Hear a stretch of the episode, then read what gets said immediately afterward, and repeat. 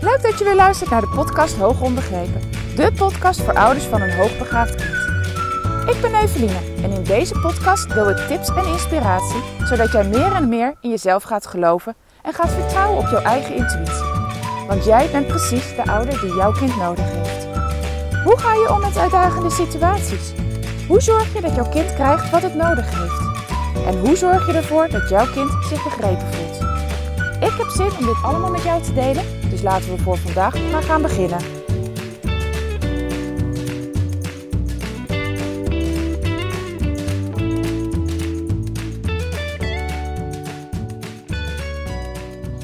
Voordat de daadwerkelijke podcast start, eerst eventjes een intro van mij. En dat heeft alles te maken met het feit dat ik deze podcast vorige week al heb opgenomen. Eigenlijk direct na de podcast die vorige week al online is gekomen. Uit mijn hoofd was dat 202 of 203. Nou, dat weet ik niet meer helemaal zeker. Maar die had ik behoorlijk snel achter elkaar opgenomen. Uh, ik was namelijk enorm geïnspireerd. 202 trouwens. Ik zoek het ondertussen gelijk even op. Ik was enorm geïnspireerd. Ik, uh, nou, in no time had ik twee podcasts eruit. En het was me ook mijn bedoeling om ze achter elkaar te plaatsen. Want het ging over hetzelfde, namelijk wanneer jij je kind niet herkent in de uitslag van een HB-onderzoek. Maar door persoonlijke omstandigheden, en dat heeft alles te maken met een van mijn kinderen die al sinds augustus ja, kampt met medische problemen, is het er niet van gekomen om deze podcast eerder online te zetten. En inmiddels zijn we dus een week verder. En ben ik zover dat ik hem nu wel online zet. Dus je gaat zo luisteren naar deel 2 van de podcast. Hoe het komt dat je je kind niet herkent in de uitslag van een onderzoek. Um, dus even dat terzijde dat je weet waarom ik in de podcast zeg. Ik heb zo veel inspiratie. Dit is nu al de volgende podcast die ik opneem. En waarom er dan zo lange tijd tussen zit. Nou, dit dus. Dan zal ik je ook gelijk even een update geven. Mocht je nou zeggen van ja, dat interesseert me helemaal niet. Spoel lekker door. Uh, haal er gewoon uit wat je uit wil halen. Vind je het wel interessant om even op de hoogte gebracht te worden? Luister dan vooral verder. Vorige week uh, ging het weer een stuk slechter uh, met mijn kind. En hebben we weer contact gehad met het ziekenhuis. Ehm, dat heeft ertoe geleid dat um, we vorige week langs konden komen. Um, weer een gesprek, een goed gesprek, ook telefonisch gehad met de arts. Om te kijken hoe nu verder. Want ze hadden heel erg het beleid van het afwachten. En in eerste instantie begrepen we dat niet. Maar uh, nu begrijpen we het wel. Omdat dit iets is bij een kind wat ze eigenlijk ja, niet vaak tegenkomen. Of eigenlijk misschien wel nog wel nooit in deze mate zijn tegengekomen. Ja, hebben ze een beleid gevoerd wat normaal gesproken ze nooit zullen doen. Maar ja, om hem de kans maar te geven om uh, zelf te gaan herstellen. Nou, er blijkt dus dat dat niet helemaal werkt. Uh, we hebben echt wel gezien dat het beter ging, maar inmiddels zagen we ook weer een achteruitgang. Uh, en hebben we even goede gesprekken gevoerd met de arts en zijn we een ander pad ingegaan. Ze geven gewoon ook zelf aan van, weet je, wij weten het zelf niet uh, direct hoe, ja, wat we hier nu mee moeten, hoe nu te handelen. Um, en weet je, dat vind ik niet eens erg. Ik hou ervan als mensen eerlijk durven te zijn. Te zeggen van, joh, wij weten het eigenlijk ook niet. We moeten gewoon dingen gaan uitproberen. En we moeten ook dingen weer gaan uitsluiten. Nou, dat proces zijn we ingegaan. Uh, daar was afgelopen week de eerste afspraak voor. En deze week hebben we weer een nieuwe afspraak. Um, en dan gaan we weer verder kijken hoe nu verder. Uh, dus wordt vervolgd. We zijn er nog steeds niet uit. We zijn er nog steeds niet klaar mee. Uh, maar voor mijn gevoel hebben we wel weer nu een belangrijke stap gezet. Uh, ik deelde dat ook laatst in, eh, in een van mijn stories.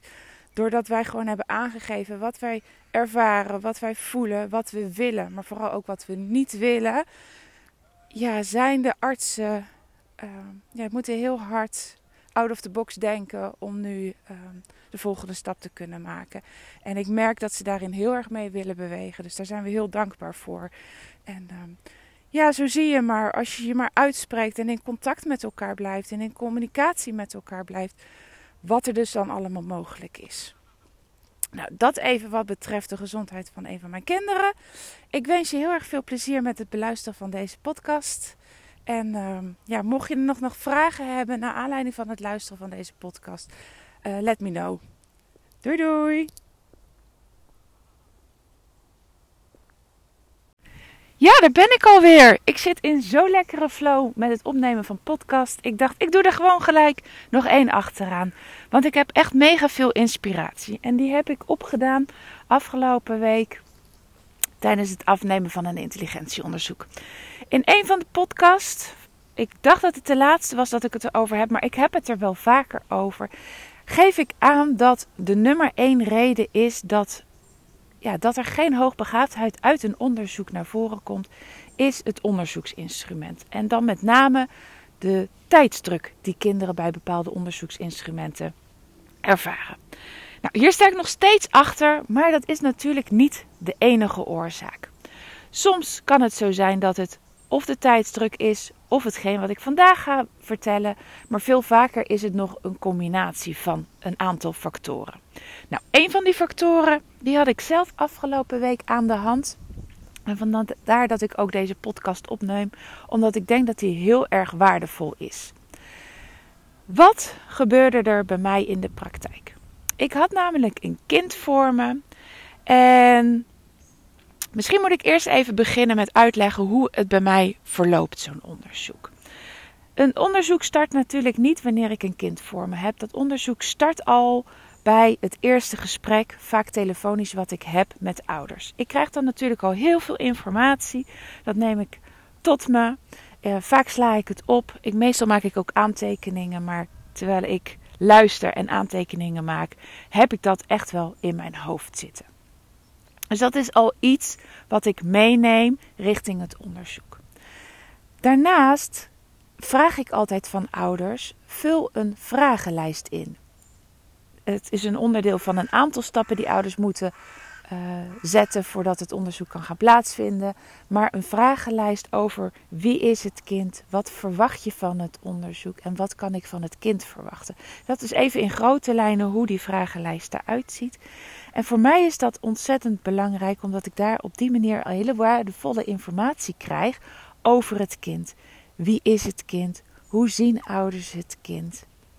Maar nog belangrijker, wat kan ik verwachten van het kind tijdens het onderzoek?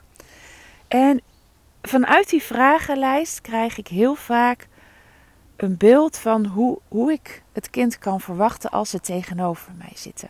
En ouders geven dan aan van, goh, het is eerst eh, een kat uit de boom kijken, maar ik verwacht dat als het kind eenmaal zich op zijn gemak voelt, dat, ja, dat jij meer te zien krijgt, dan kan je dit en dit en dit van mijn kind verwachten.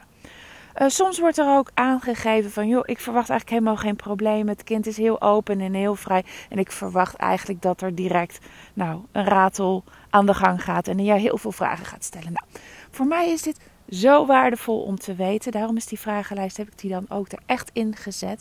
Omdat het voor mij handvaten geeft als ik iets zie tijdens die eerste momenten dat een kind bij mij zit. Nou, zo ook afgelopen week. Ik had een duidelijk beeld gekregen vanuit die vragenlijst.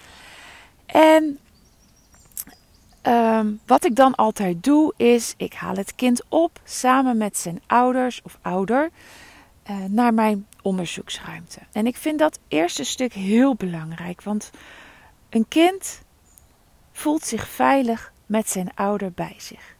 En het kent mij niet. En dan is die eerste kennismaking naast de ouder ja, gewoon heel waardevol.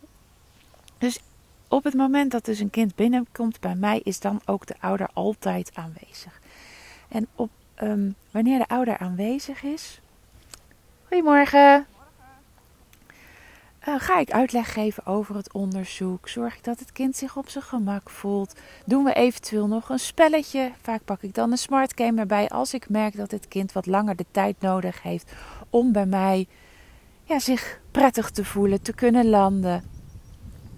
Want een kind wat zich prettig voelt, zal meer tijdens het onderzoek van zichzelf laten zien dan een kind dat zich niet op zijn gemak voelt.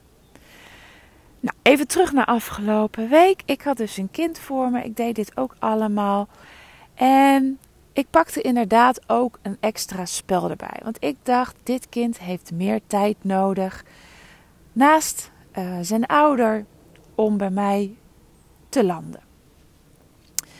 En ja, na verloop van tijd dacht ik van oké, want dat, ook dat gebeurt wel eens. Hè? Soms kom ik er niet doorheen, ook niet met, uh, met een spelletje, even wat meer tijd nemen. Soms is het gewoon zo dat een kind gespannen blijft. En heel vaak is dat omdat het kind nog steeds het spannend vindt wat we nou eigenlijk gaan doen. En dan is de enige stap die ik kan nemen, is gewoon gaan starten. Want eerder gaat het kind niet begrijpen wat ik, uh, ja, wat ik van hem of haar ga verwachten. Wat ik van hem of haar ga vragen. En ik kan dat ook heel vaak niet uitleggen, want er is totaal niks om op terug te grijpen. Niks wat het kind al eerder gedaan heeft, behalve als een kind uh, voor een hertest komt. En dan wordt het ook een stuk makkelijker, want dan hebben ze het al een keer ervaren wat er van hen verwacht wordt. Maar heel vaak is dat niet het geval. En een intelligentieonderzoek is iets wat een kind niet al ervaren heeft. Het is ook nergens mee te vergelijken. Ik kan alleen maar vertellen wat het niet is. Het is geen schoolswerk. Het heeft niks te maken met wat ze ooit al eens op school hebben gedaan. Maar er blijft de vraag: wat is het dan wel? Nou, bij deze kinderen is het heel vaak de stap van we gaan het gewoon doen. We gaan gewoon nu starten. Um, ja, en dat kan niet anders dan zonder ouder. Het is heel erg belangrijk bij deze onderzoeken dat er niet nog meer ruis op de lijn komt. Uh, en ja, dat klinkt misschien een beetje vervelend, alsof een ouder ruis hoeft te zijn. Zelfs als je niks zegt en alleen maar verderop, bij wijze van in de ruimte zit, is dat toch een invloed die, ja, die, ik zal niet zeggen altijd negatief hoeft uit te pakken, maar waar ik wel rekening mee moet houden. Dus we proberen zo'n onderzoekssituatie zo sec mogelijk te houden. En dat is met zo min mogelijk mensen eigenlijk alleen een, iemand die het onderzoek afneemt en het kind. Um, dus dat betekent ook dat er afscheid genomen moet gaan worden van de ouder. Nou, over het algemeen verloopt dat goed, omdat er gewoon rustig de tijd genomen wordt richting het afscheid nemen. En dat ging in dit geval ook helemaal prima. En dan ga ik gewoon starten. Kind uit de spanning halen, zodat het direct duidelijk wordt wat we gaan doen. Um, nou, en om een lang verhaal kort te houden, ik startte uh, met de KIKT, de afname van de KIKT. En die begint altijd met wat oefenopdrachten. En direct merkte ik al, want ja, dat voel je ook als onderzoek. Ik voel dat in ieder geval heel goed aan. Ik merk heel vaak direct of het openen van het boek, het zien van de opdrachten en denk van, oh, is dit het? Maakt dat ik door kan. En afgelopen week merkte ik eigenlijk bij de eerste oefenopdracht al: dit gaat hem niet worden. Ik ga er niet de spanning ervan afnemen door hiermee door te gaan. En dan ben ik ook, ja, dan kan ik ook razendsnel schakelen. En dat doe ik ook in het belang van de afname. Dan zeg ik: Oké, weet je wat? We gaan eens even eerst met de opdrachten op de iPad beginnen. Ik neem namelijk ook naast de kick de zelf af. En de zelf is op de iPads. Ehm, ja, dat vraagt weer iets anders van de kinderen. Ehm, heel vaak vinden ze het heel interessant, die iPads. Ehm, de eerste opdracht is ook het aanwijzen van plaatjes. Hè, dan wordt er nog minder van, ze verwacht. Steekt ook op een minder hoog niveau in dan de kikt. Um, heb ik besloten om die stap te nemen. En die vrijheid heb ik ook binnen het onderzoek. Want uiteindelijk is het van belang dat de stappen die ik zet gaat leiden tot het zo, ja, zo veel mogelijk uit het kind halen wat erin zit.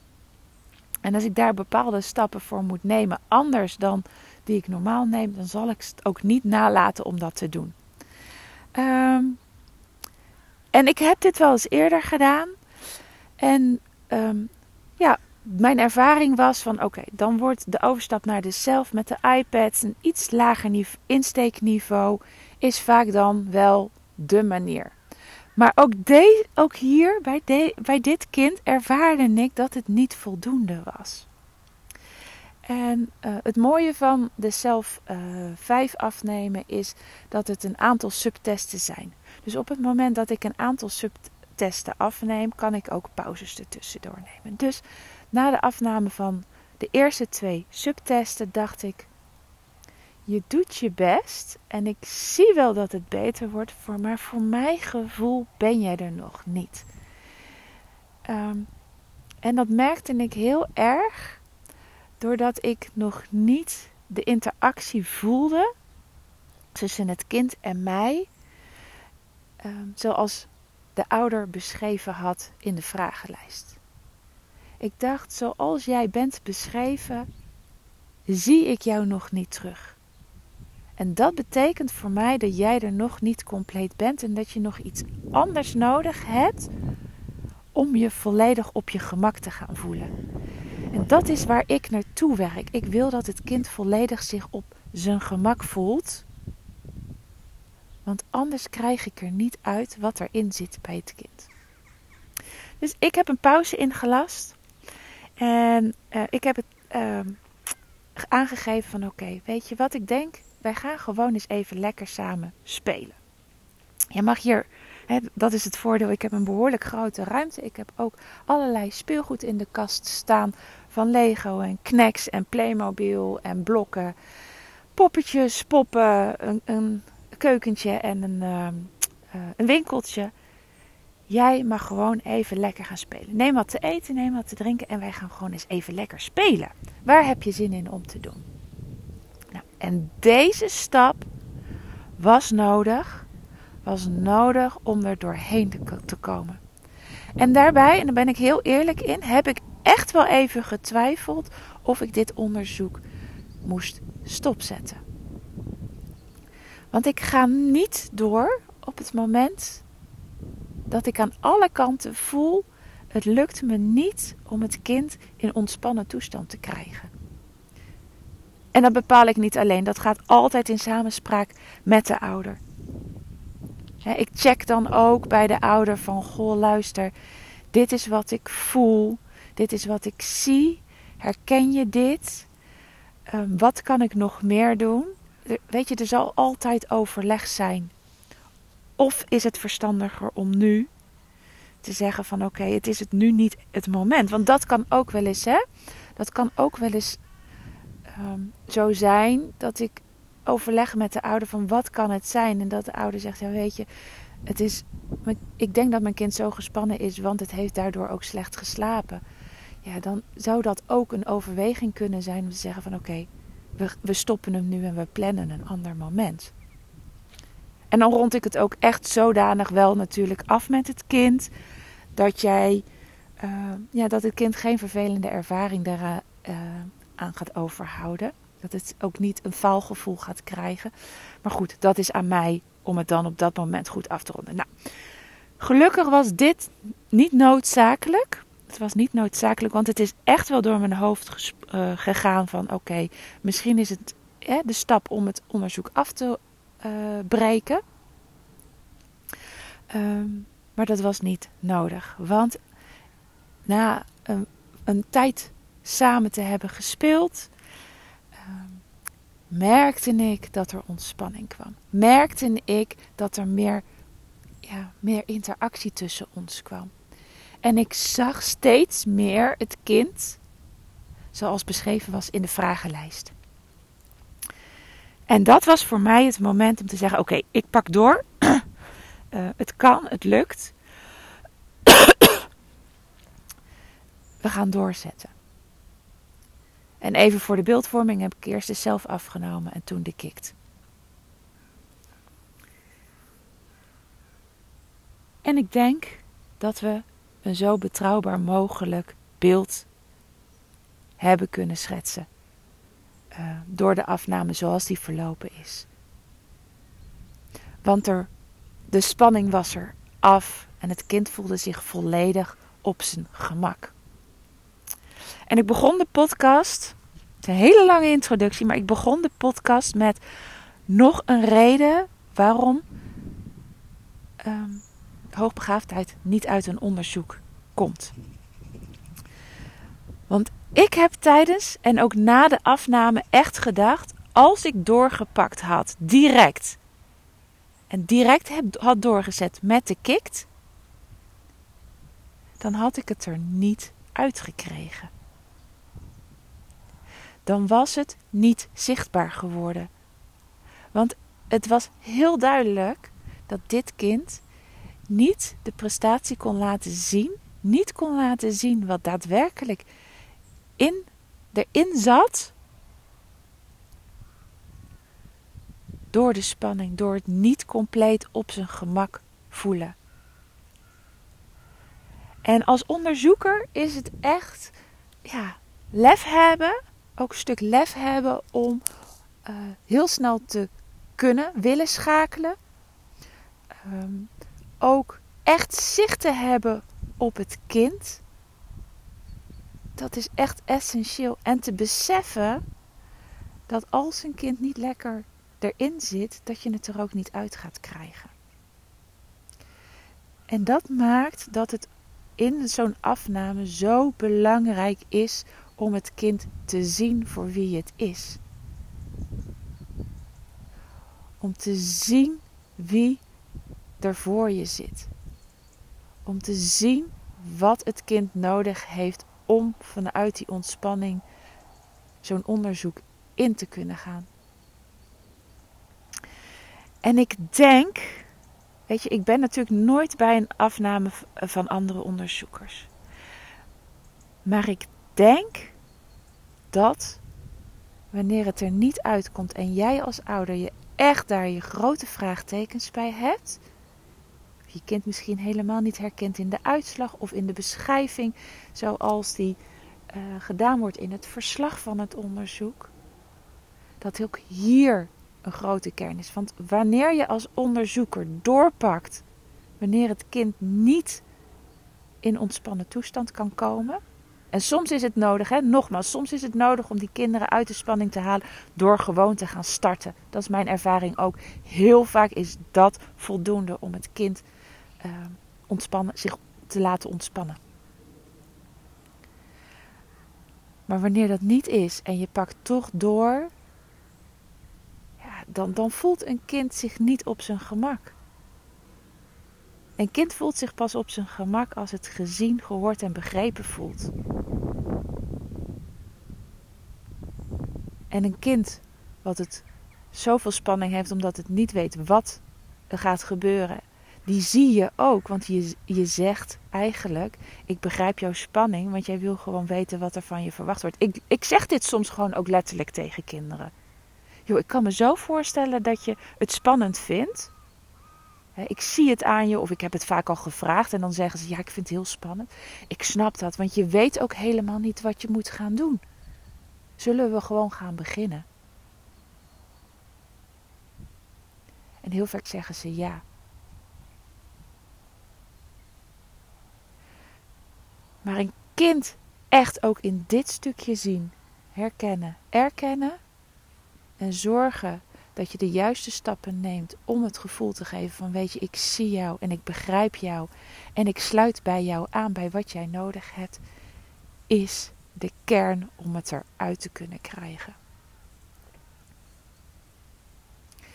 Dus neem dit ook mee. Zorg ook dat als je een onderzoeker treft, die, jou, die jouw kind uh, wil gaan onderzoeken, waarbij je een goed gevoel hebt. Want dat is ook zo belangrijk. Heb een goed gevoel bij degene die jouw kind gaat onderzoeken.